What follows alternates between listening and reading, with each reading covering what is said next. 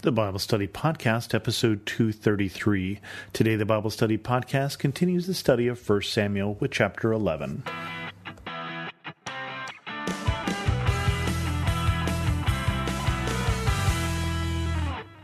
Welcome to the Bible Study Podcast. I'm your host, Chris Christensen. We continue on with chapter 11. You may remember that in chapter 10, Saul was anointed king. And so this is what the new king does. Nahash the Ammonite went up and besieged Jabesh Gilead, and all the men of Jabesh said to him, Make a treaty with us, and we will be subject to you. But Nahash the Ammonite replied, I will make a treaty with you only on the condition that I gouge out the right eye of every one of you, and so bring disgrace on all Israel. The elders of Jabesh said to him, Give us seven days so we can send messengers throughout Israel. If no one comes to rescue us, we will surrender to you. When the messengers came to Gibeah of Saul and reported these terms to the people, they all wept aloud. Just then Saul was returning from the fields behind his oxen, and he asked, what is wrong with everyone? Why are they weeping? Then they repeated to him what the men of Jabesh had said. When Saul heard their words, the Spirit of God came powerfully upon him, and he burned with anger. He took a pair of oxen, cut them into pieces, and sent the pieces by messengers throughout Israel, proclaiming, This is what will be done to the oxen of anyone who does not follow Saul and Samuel. Then the terror of the Lord fell on the people, and they came out together as one. When Saul mustered them at Bezek, the men of Israel numbered three hundred thousand, and those of Judah thirty thousand. They told the messengers who had come, Say to the men of Jabesh Gilead, By the time the sun is hot tomorrow you will be rescued. When the messengers went and reported this to the men of Jabesh, they were elated. They said to the Amorites, Tomorrow we will surrender to you, and you can do to us whatever you like. The next day, Saul separated his men into three divisions. During the last watch of the night, they broke into the camp of the Amorites and slaughtered them until the heat of the day. Those who survived were scattered, so that no two of them were left together. So, this is Saul behaving as a king. Saul was anointed king by Samuel, and then he was chosen by Lot in the last chapter so that the people would know that it was God who intended him to be king. But this is finally him living up to being king. And it's interesting to see that when this news finds him, Saul is out with the oxen. Saul is not behaving as a king. Saul had gone back to his father's fields and was not living as a king. No one knew what a king lived like, or at least no one in Israel had been a king. And so this was all something new.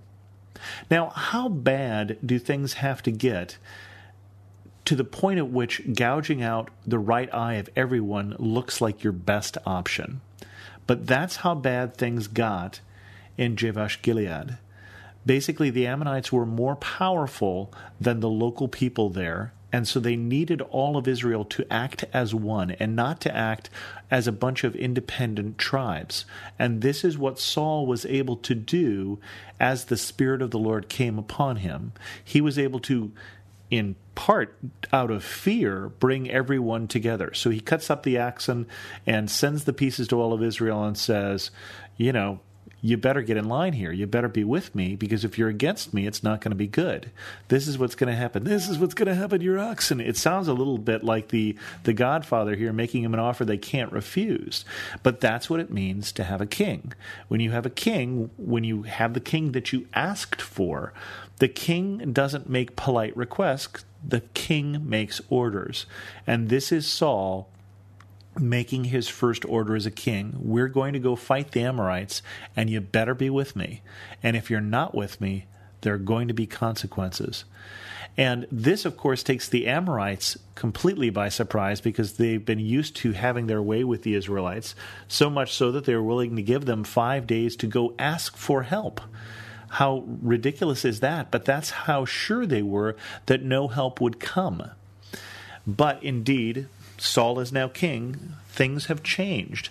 This is a new day in Israel, and the Amorites learned that the hard way as they were attacked in the middle of the night by Saul and his three divisions. Now, as you can imagine, Saul having been anointed by Samuel, having been chosen by Lot, now is acting as a king, and so therefore he is welcomed as a king. The people then said to Samuel, Who was it that asked, Shall Saul reign over us? Turn these men over to us so that we may put them to death. But Saul said, No one will be put to death today, for this day the Lord has rescued Israel. Then Samuel said to the people, Come, let us go to Gilgal, and there renew the kingship.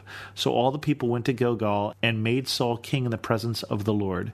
There they sacrificed fellowship offerings before the Lord, and Saul and all the Israelites held a great celebration. So far, it's good to be the king, and it's good to have a king. So far, things are working out just the way the people hoped they would. They've got a king who's able to rally them, who's able to bring retribution to the enemies of Israel, who's able to wield power, and who gives then the credit to God. So far, things are going really, really well. And they're going to go well for a while. It's not immediately going to go bad.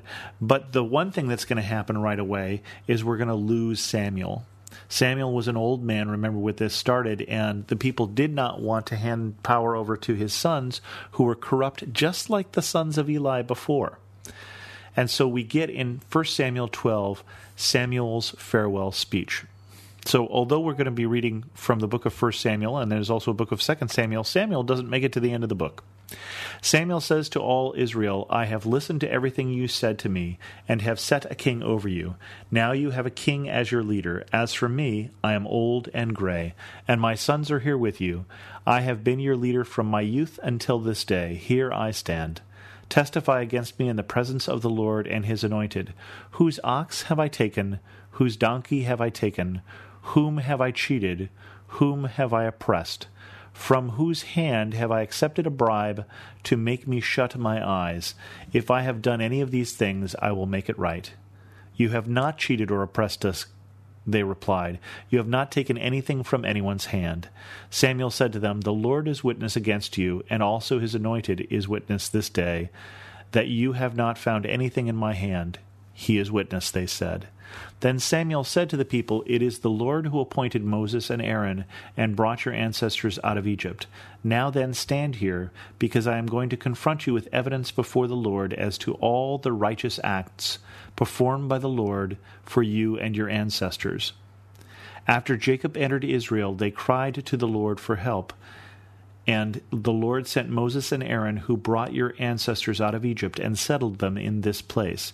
But they forgot the Lord their God, so he sold them in the hands of the Sisera, the commander of the army of Hazor, and into the hands of the Philistines and the king of Moab, who fought against them. They cried out to the Lord and said, We have sinned, we have forsaken the Lord, and served the Baals and the Ashtoreths. But now deliver us from the hands of our enemies, and we will serve you. Then the Lord sent Jerub Baal, Barak, Jephthah, and Samuel, and he delivered you from the hands of your enemies all around you, so that you lived in safety. But when you saw that Nahash, king of the Amorites, was moving against you, you said to me, No, we want a king to rule over us, even though the Lord your God was your king. Now here is your king that you have chosen, the one you asked for. See, the Lord has set a king over you. If you fear the Lord and serve and obey him, and do not rebel against his commands, and if both you and the king who reigns over you follow the Lord your God, good.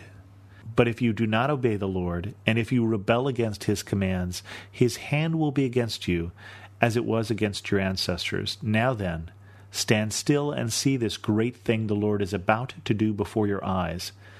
Is it not wheat harvest now?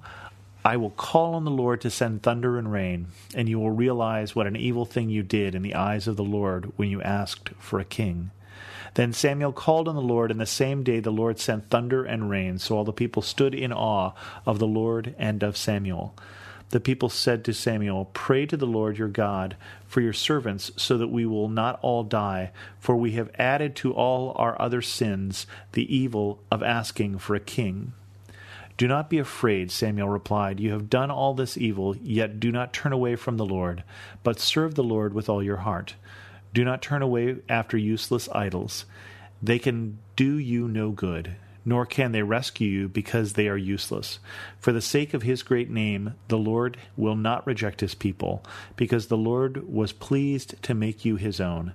As for me, far be it from me that I should sin against the Lord by failing to pray for you and I will teach you the way that is good and right. Be sure to fear the Lord and serve him faithfully with all your heart. Consider what great things he has done for you. Yet if you persist in doing evil, both you and your king will perish. And so this is the last great sermon from Samuel, too, and he is telling the people, first of all, you have been an unfaithful people. You have turned your back on God more than once, in fact, in the time of the judges and now you have asked for a king, and that in itself is being unfaithful to God who was your king. But all will be good if both you and the king going forward will serve God. And this is the longest period in Israel's history where they do serve God and are faithful to God and to and their king is faithful to God. Unfortunately, for ten of the tribes, it will only last for three kings Saul and David and Solomon. And then we'll go into a period of kings who go back to the worship of the Asherah and the Baal. And the reason why the worship of Baal is particularly heinous to God is that it did involve, we believe, child sacrifice. And there's mention of that throughout the prophets. And so he says, You've turned your back on those idols. Now keep them turned, keep them facing to God, and go forward, you and your king, faithful to God. With that, we're going to end this episode of the Bible Study Podcast. If you have any questions, feel free to leave a comment at thebiblestudypodcast.com or drop me an email to host at thebiblestudypodcast.com. You can also follow me on Twitter at Chris2X. And as always, thanks so much for listening.